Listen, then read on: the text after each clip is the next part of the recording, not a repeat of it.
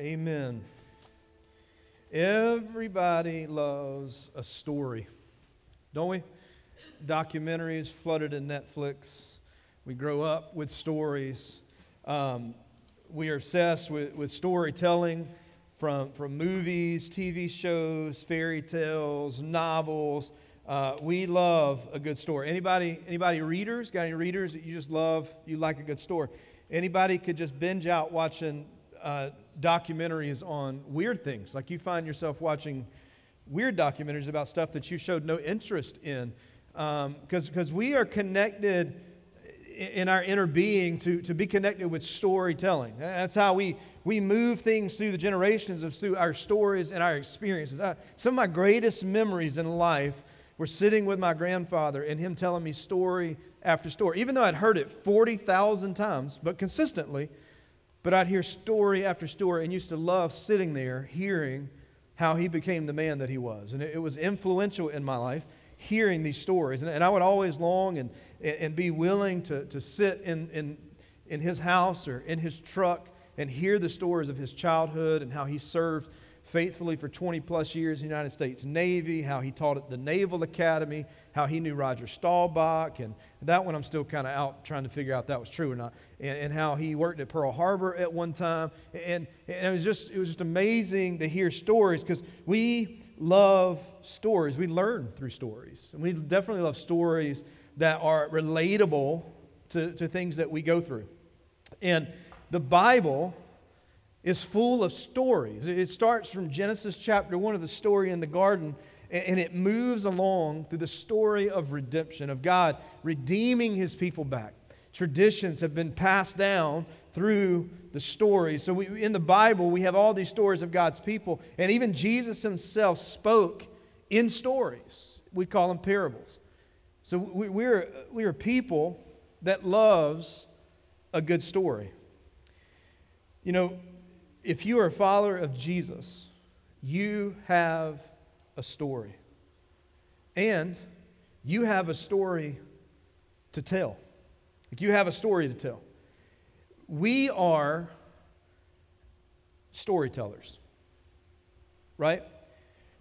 Because as followers of Jesus, we have been redeemed, been given mercy and grace and access to the Father, for which we did nothing to have that relationship, because the only thing that we bring into the relationship with God is the sin that makes it necessary for Him to send Jesus. And we're storytellers to tell and proclaim all that God has done for us. And here's the cool thing about stories.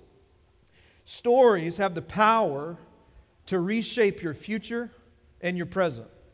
And when I share my story, it can be encouraging for other people. It can be hopeful for other people. When you share your story, it's the same thing. It puts it on the radar that maybe God's trying to speak to them through your story of what God has done. Even the things that you're like, my story, I can't share it because there are some bad things that happened. Well, did God not redeem those things? And maybe there are people that are sitting on this side of it that need to hear the very story that you're holding back because you still are beat with shame. And by the way, if you're ashamed of your past, that shame did not come from God. The enemy suppresses stories. Because let me tell you, because I'm going to be honest with you, all week fought with this whole message, trying to write it. You know why? Because when you start trying to equip a church to share their stories of what God has done in their life, the enemy can't take that. And I'll tell you why he can't take it. Because the Bible tells us in Revelation chapter 12 that the thing that we use to destroy the enemy is the blood of Jesus and the word of what? He can't take what God has done. Because he knows that there is every promise in the Bible has been yes and amen. And he knows exactly at the end of all of this that there's still one promise that he's going to be bound and cast out forever. The worst thing that can happen for the enemy is for us to be equipped to share the story of what Jesus has done in our life and what he is doing in our lives. And so you're going to come up against spiritual battles. So that whole I feel ashamed and can't share it or feel like I don't know enough to be sharing things, that is the enemy convincing you of that so that the kingdom cannot be advanced. But God has given you a redeemed story to proclaim His name so that He gets all honor and glory. We testify to the things of God. C.S. Lewis says it this way, that the church exists to engage a lost world in a conversation of redemption and hope. Let me break that down for you. He says the church exists, here we go, to engage. We have a habit as a church to disengage from culture. We have never been tasked with fleeing from the culture. We have been pushed to go into the culture and be an influence, but not be influenced. So he says that we exist to engage a lost world in this conversation of the gospel, a conversation of redemption, a conversation of hope. That's what we've been tasked with. What if all of our conversations with people were ones that would bring life, that would bring hope, that would put a small little bleep on their spiritual radar that maybe the Spirit is doing something right here? What if? Let me give you this definition of what a testimony would be.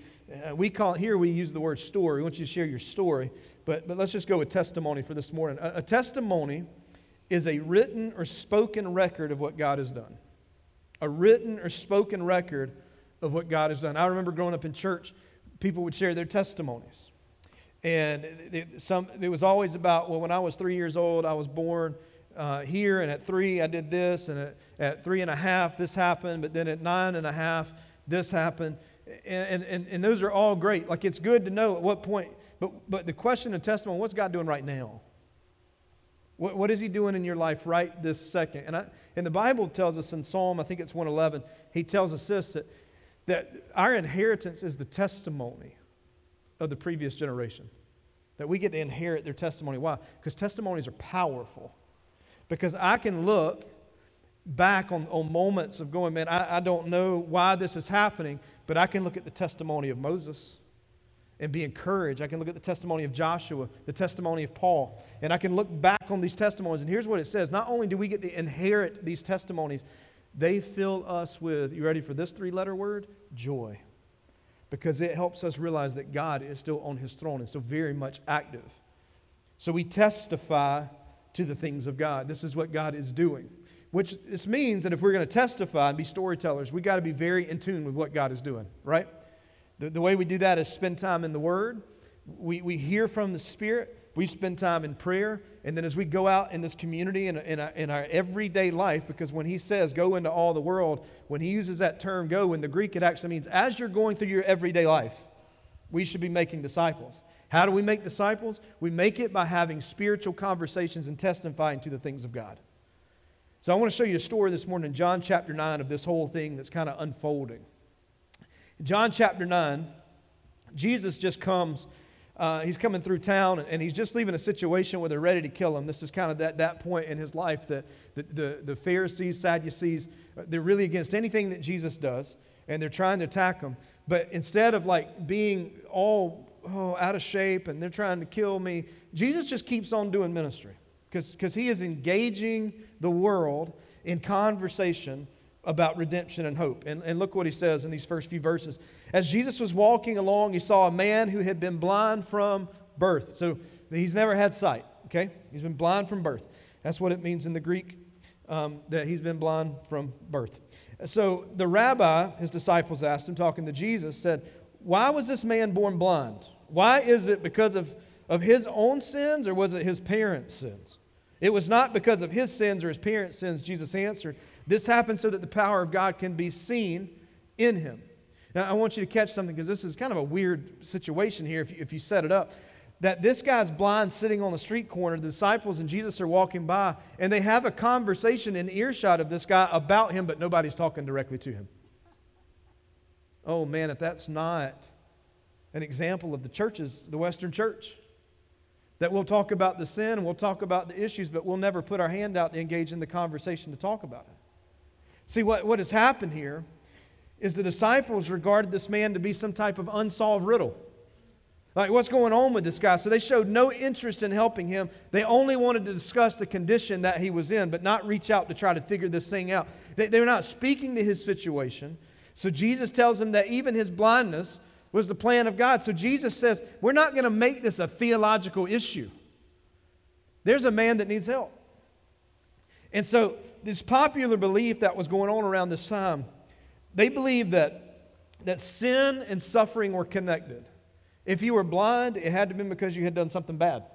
And if you were blind from birth, it had to have been some sins of your parents that have been unconfessed and not repented of. So Jesus steps into this moment. And this blind man is hearing this conversation that they're talking about him. And probably thinking back to all the little times as he was this little boy asking his mom, why am I blind? Why don't I have any sight? And perhaps mom never really had a good explanation for it. But Jesus explains it in this passage. That I'm going to use it. I didn't make the guy blind. But I'm going to use his blindness for the glory of God. So God wants to work in him. God wants to meet him where he is. So Jesus pointed the question away from why onto the idea of what can God do in this situation? What can God do for him? And so instead of, again, focusing on this man as a theological problem, Jesus sees him as an opportunity to do the works of God. So he says this in verse 6. Now imagine you're being talked about at a distance, and then this happens. Then Jesus spit on the ground. Remember, on the way to church, you would have something on your face, and Mama would spit and wipe it. Y'all remember that? That was different coming from your mama, but coming from a total stranger that you've never met before. Jesus spits on the ground. That's unclean. That's not very Jewish of him, to put dirty spit on someone's face. So he spits on the ground. He makes mud with his saliva. So grabs some dirt, spits, rubs it. And the disciples are like, oh, he must be doing like some moisturizer for his hands with the mud. And then Jesus takes this and he does something that they're not expecting. He takes this and he spreads it, and then he wipes it all over the man's eyes. This guy's blind, and no pun intended, but he didn't see this coming.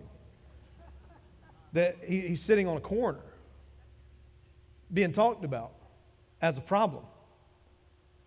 And he gets a little bit of hope because he hears this guy talking about, no, it's not because of that. It's because God's going to do something in him. But then all of a sudden, wet mud all over your eyes as if it's some dirty prank that's being pulled on you. Then he follows up with this. Now, what's this guy's problem? I need you to say it confidently. What's this guy's problem? He's blind. Okay. Not only is he blind, now has mud in his eyes. Jesus tells him to go wash yourself in the pool of Siloam. This guy's blind, right? How's he getting to the pool? And how's he getting directions to the pool? He can't see where he's going. Y'all following the story? There's a lot of impossibilities that are happening here in the story. But Jesus tells him to go wash yourself in the pool. So the man went and he washed. And he came back seeing. His neighbors and others who knew him as a blind beggar, because he's being identified by his past here, they knew him as a blind beggar. They asked each other, hey, isn't this the man that used to sit and beg? And some said he was, and others said, nah, he just looks like that guy. Because they couldn't accept what had just happened. It says, no, he just looks like that blind beggar. But the beggar kept saying, no, I'm that guy. I'm the same one. I was sitting on the corner begging. And they asked, well, who healed you? And what happened? Now, just sidebar this. This is the first time in the biblical record that a person born blind has been healed of their blindness, right here. So from Genesis to John, no prophet, priest, or apostle has given sight to the eyes that have been blind. Okay? The physical. So they said, what happened? Who healed you? He goes on in verse 11. He told them, the man they call Jesus. And this is where the story gets strange because he's got to explain this whole situation. The man they call Jesus made mud and he spread it over my eyes. And they're going, that don't work. And he told me to go to the pool of Siloam and wash yourself. So I went and I washed. Now, let me finish this and I'm going to explain that. And he says, now I can see. Where is this guy now, they asked. And he said, I don't know. Because here's the thing you got to remember. They're talking about him. Jesus puts mud on his eyes, gives him a difficult task to get to a place that he can't see where he's going. And then he does exactly what Jesus asked, and he washes his eyes in this pool of water, and his sight's restored. He has physically not seen Jesus yet. That's an important piece of the story. He has not seen Jesus yet. The power of your testimony is this. Just like right here in this guy's story, the first thing you need to do in your storyteller, you got to identify your story. Do you have a story? Are you a follower of Jesus? You got to be able to identify what God has done in your life. Not just in the past of how He's redeemed you. What is God actively doing in your life right now? Every believer should have God. Be so close to God that they can activate those stories in a heartbeat of what He's doing. What He's doing. Because if we're in a constant state of thankfulness and we're being ready in season and out of season as Paul's commanded, then we should be able to throw these moments of testimony. I want to testify to what God's doing. You want to testify about a miracle? You want to testify about the time that He came through? You want to testify about a time that I realized how much He loved me? You want me to testify about those things? Being ready to give and identify these stories, because we never know how the Spirit, He's like the wind. He's going to blow and move us. And we never know what conversations He's going to put us in front of. And when we get in front of these places and these people to have these spiritual conversations, are we ready to give testimony to what God has done? You got to be able to identify your story. I would ask you the question, what has God done in your life? What is He doing in your life? If you had to stop right now in this moment and the Spirit interrupted you right now and looked at you in your face and said, tell me what God is doing in your life right now, could you give answer to that? Because if the answer is no, we got some work to do. We got some work to do. So look at verse 13. Then they took the man who had been blind to the Pharisees. Because remember, his neighbors have seen him, and they're kind of in denial that this is the guy. So then they took him, let's take him to the professionals. So they take this blind guy who had been blind to the Pharisees because it was on the Sabbath. Oh, he was working on the Sabbath. You remember when Grandma used to tell you if you cut grass on Sunday, what was going to happen? You go fishing on Sunday, what was going to happen? My great-grandma told me, if you go fishing on Sunday, son, you're going to catch the devil. I was like, joke's on you, woman. Every time I've gone fishing, I've caught nothing. So that would be an improvement. Then they took the man who had been blind to the Pharisees because it was on the Sabbath day, the day that you're not supposed to do anything, and that Jesus had made mud and He healed me. And the Pharisees asked the man all about it, so he told them, He put mud over my eyes, and when I washed it away, I could see. And they're like, no way that happened. That's not the way that works. He says, so some of the Pharisees said, this man Jesus is not from God, for He is working on the Sabbath. That was their criteria, that this guy's not the Messiah. He can't be God because He's working on a day of rest. What was He really working? Like, Jesus was healing someone. He broke the religious mold by working, by spitting on the ground, making mud, and wiping it in somebody's eyes. And now he's going to hell because of that. That's the way they look at it. He says, this man Jesus is not for God because he's working on the Sabbath. And others said, but how could an ordinary sinner, so now Jesus is a sinner, do such miraculous signs? So there's deep division of opinion among them. Sounds like a good deacon's meeting. There's a deep division of opinion among them. And then the Pharisees again questioned the man who had been blind and demanded. They asked him, what is your opinion? Because that's what they needed. When you don't have enough opinions, it's good to get more opinions. So the Pharisees questioned him, and they demanded, what's your opinion about this man who healed you? And the man replied, well, I think he must be a prophet. And the Jewish leaders still refused to believe the man who had been blind and who can now see, so they called in his parents. We don't believe you, so now we're going to call you mom and dad. So the neighbors have been testifying. They couldn't testify because they didn't believe it was him. The religious elite are being called in to question this. They can't come to a conclusion. So now we're just going to have to call his mom and dad. This is a grown man. And they're calling in the parents because they just have a hard time believing. Can I just tell you that you and I are our own eyewitnesses to our stories? And this guy's testifying on what God has done for him, and nobody believes it. And you can testify all day, and sometimes people aren't going to believe it. That's okay. Your job is not to make people believe your story. Your job is to share your story and allow the Holy Spirit to carry those words to do what He needs to do. So he has a parent-teacher conference, and his parents replied, "We know this is our son, and that he was born blind, but we don't know how he can see or who healed him. So ask him. He's old enough to speak for himself." His parents said this because they were afraid of the Jewish leaders who had announced that anyone saying that Jesus was the Messiah would be expelled from the synagogue.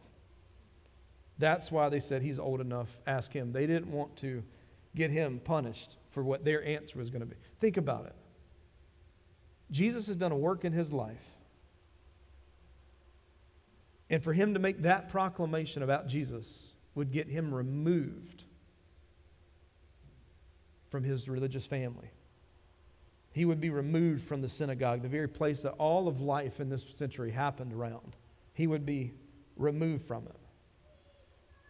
So verse 24 says, "For the second time, they called the man in." Now they had this meeting without him. So they called him in.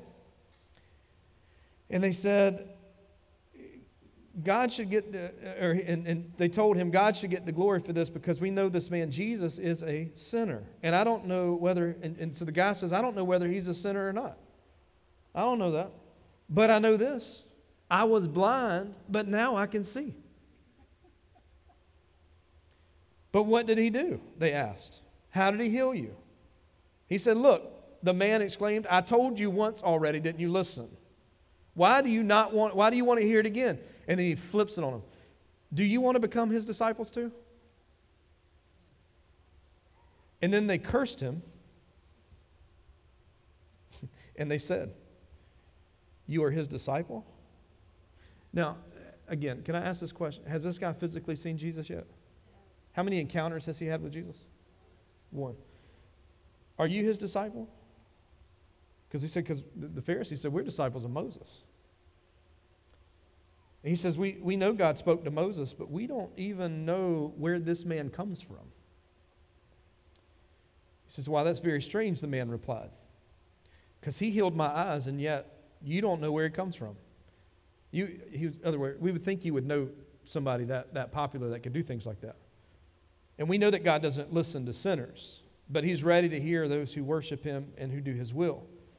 And ever since the world began, no one has been able to open the eyes of someone who's been blind." See, the Pharisees are going back on the fact that this has never happened before, so it can't be happening now, especially not with a guy they don't even know where he's from.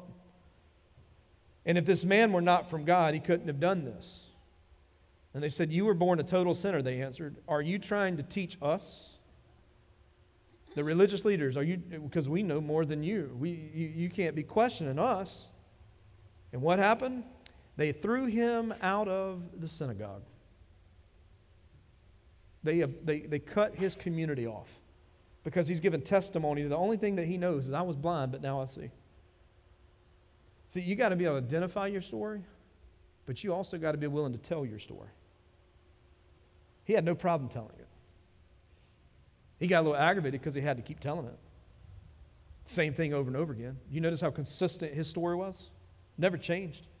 It was the same thing. It's important to understand that this was a man who didn't know everything about Jesus. He didn't know anything. The only thing he did was he professed what he did know. And what he did know, he acted and believed in what he knew. "That I was blind, but now I see." He didn't focus on the rest of the thing. "Where's the guy from?" "I don't know where the guy's from." "Is the guy a sinner?" "I don't know. But what I can tell you is I was blind and now I see. What do you want me to do with that?" See, that wouldn't work in the theological pipe that the Pharisees were trying to smoke because that didn't make any sense. And Jesus is saying, it's not going to make sense because I operate outside the boundaries. The Pharisees were too focused on trying to keep theological purity. Can I just tell you, Jesus didn't care about theological purity. He cared about the people. And so he's stepping outside the bounds of religion to reach his people because he's come on a rescue mission. And so the neighbors can deny it. The Pharisees and the leaders can deny it. But you can't deny what God has done. And that is that he was blind, but now he sees. He recognized that he was not qualified to be debating with these learned religious leaders concerning the things of Jesus' identity. He didn't want to get into all that because he didn't know all that. But what he was qualified to do was speak in one very important area, and that was concerning what had happened to him. Because I know what Jesus has done for me. It was his own personal experience. His friends, his parents, his own testimony, these were all the same. He was once blind, but now the guy can see. He can see. The Pharisees had no answer to it besides get rid of this guy before he ruins the rest of us, before he starts spreading this false teaching. So it's painfully obvious to the Pharisees that something dramatic had happened in this man's life and they couldn't put their finger on it. They were missing God. Isn't it interesting? They studied the Old Testament. They studied the prophecies. They knew there was a coming Messiah. And they are looking at Jesus, but they don't really see Jesus. That's a concern for me in the church, is that we're looking at Jesus, but we don't really see him. That we've missed him. So they ultimately just refuse to acknowledge the source of change, that they could just deny the obvious. How many times do you think this blind man told his story in this passage? He told the same simple story over and over and over again. In this passage alone, he shares his testimony 4 times. 4 times. And he keeps it very concise, and he does this. He tells the story in 12 words. One thing I do know. I don't have to have everything else figured out. But one thing I do know, I was blind, but now I see. And that's my testimony. It was so good that it made it into an old hymn of Amazing Grace. I once was blind, but now I see.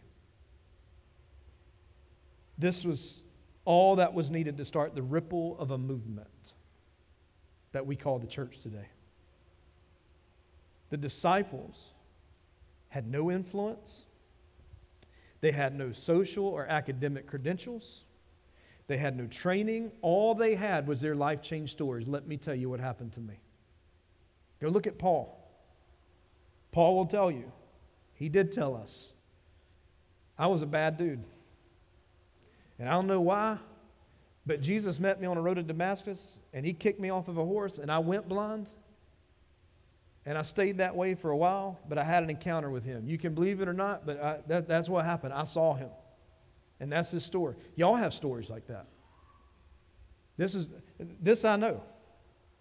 The one thing that I do know, ... and you fill in that blank.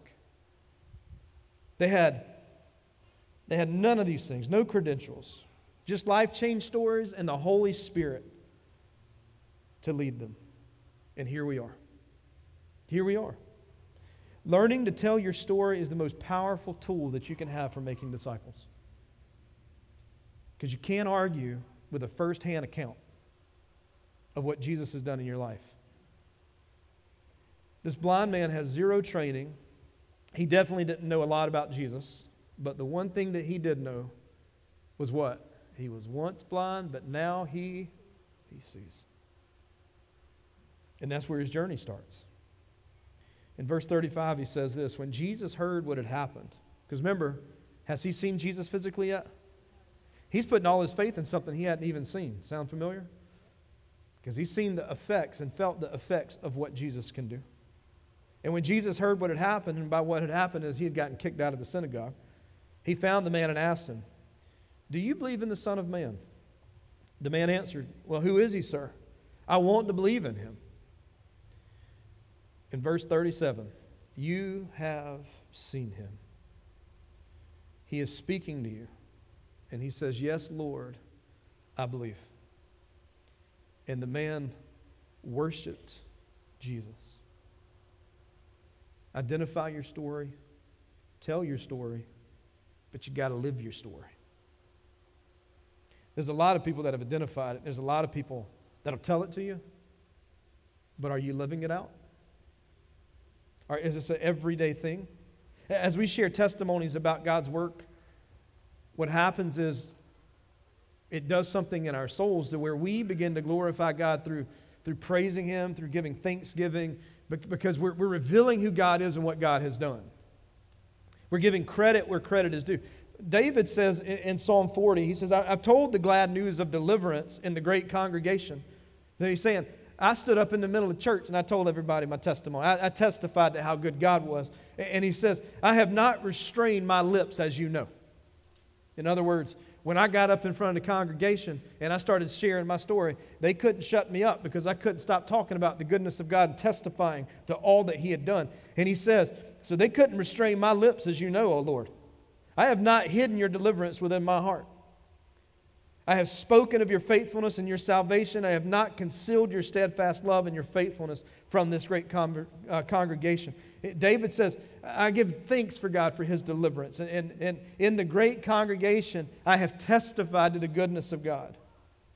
When we share our stories, when we share them, it has a profound effect on people around us. Because there's things in your story that sets people free. And it pushes them closer to being made aware of the Holy Spirit. So as we declare God's works, as we declare these, we're declaring these before a world that is watching. We bear witness to Him of His goodness. We bear this witness. We bear witness to what God is capable of doing when we testify to Him. We testify and communicate what has already been done. We exist to make disciples and to have conversations with people, to engage in a lost world, to share the story of hope.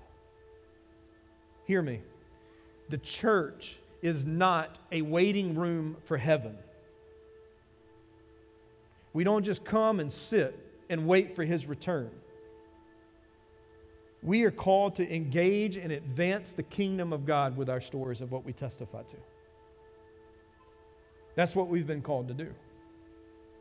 So the impact of this used to be blind man on some of these Pharisees wasn't the result of some well-crafted theological argument. In fact, in verse 17, when the man was asked his opinion about Jesus, the gaps in his still developing Christology were revealed when he described Him as a prophet, not as Messiah. He didn't have all the answers yet. He just had a story. And one of the things that I believe that block us from sharing our story is we feel like we don't have it all figured out yet, that we just can't share it. Can I just tell you, people aren't looking for theological dissertations when you have conversations with them. Because they're lost, and they need Jesus, and what they don't need is the 5 steps of sanctification. They don't need all the multiple things on when Jesus is coming back and what that looks like and what their eschatology looks like and the ecclesiology. Here's what they need. Can Jesus save me? Because I feel like we've done a really good job of educating the church, and we've got like a mile wide worth of theology, but we're about an inch deep in obedience. So we've been called to advance a message. You have a story. So I want to challenge you with this. When a testimony is shared, it's a prophetic word. It's a prophetic word because it carries the weight of the Spirit. And here's what happens. The Holy Spirit takes our story and His message and connects it to the hearts of the people. Because if He's the wind and He's led you to this person to talk to, He has already given you the words to speak. And He's going to connect those to the heart of the person that He is the one doing the work through. You know what this means? There's no pressure, church. We're not car salesmen. I don't have to try to sell Jesus. Jesus isn't a brand. He is a king who is at work I have been called to carry his gospel message and direct and follow the Spirit to be directed to these conversations and these people that he wants us to speak with. I'm going to ask you two things this morning in closing. The first is, do I have a life-changed story? Do I have one? Am I a disciple who has been changed by the indwelling of the Holy Spirit? Do I have a story? Identify your story. Ask yourself this: am I convinced the people that I encounter today need and desire to hear about Jesus? Because some of these, I just had this really strange conversation. It wasn't really strange. It was just that you got to put the right language to it. The Spirit led me to this conversation. I want you to, on the back of your handout, I've given you a little exercise that you can utilize on how to craft your stories. That you can write in 2 sentences these things. Where were you before Jesus, when you met Jesus, and what does your life look like now? Craft that. Spend some time this week writing down and testifying all the good things that God has done, all the things that you've seen him do, whether it was in your life or somebody else's life. Testify to those things. We have what we call Replicate. It's the training that we do here, how to make disciples. And the first step of making a disciple is learning how to have these spiritual conversations with people. And here in a couple of weeks, in January, I think it's the 22nd or 23rd, we are having another class on this, and we're going to be teaching it and equipping you on how to share your story. If you're interested and you want to take this a step further and go, I want to learn how to craft my story, I want to be able to confidently share my story with people, I want to be able to be aware of what the Spirit is doing and be obedient to those things and make disciples who make disciples, I want you to go to the welcome desk and sign up for that. And we'll get you all the information you need. But it's the first step in us being able to learn how to share our stories. Because remember, this is powerful because it carries the gospel, but it also ends the reign of what Satan is trying to do. And we can disarm him real quick with our story. Because there's one thing, he can call a lot of things a lie. And he may tell me that I'm a liar, and he may tell me that I'm worthless, and he may tell me I'm not any good. But this one thing I know, I was lost and I was blind, but now I see. Would you pray with me this morning? Father, I thank you. It's because of you, my story becomes your story of what you've done. You met me where I was. I pray, God, that we would equip ourselves with identifying our story of what you're doing and what you have done, and that we bear witness to those things and we would testify to those things. God, I know that as we pursue this, that we will come up against spiritual attack. Continue to remind us that the more that we can share our story, we have been covered by the blood of Jesus. And we have our story of what you have done for us and the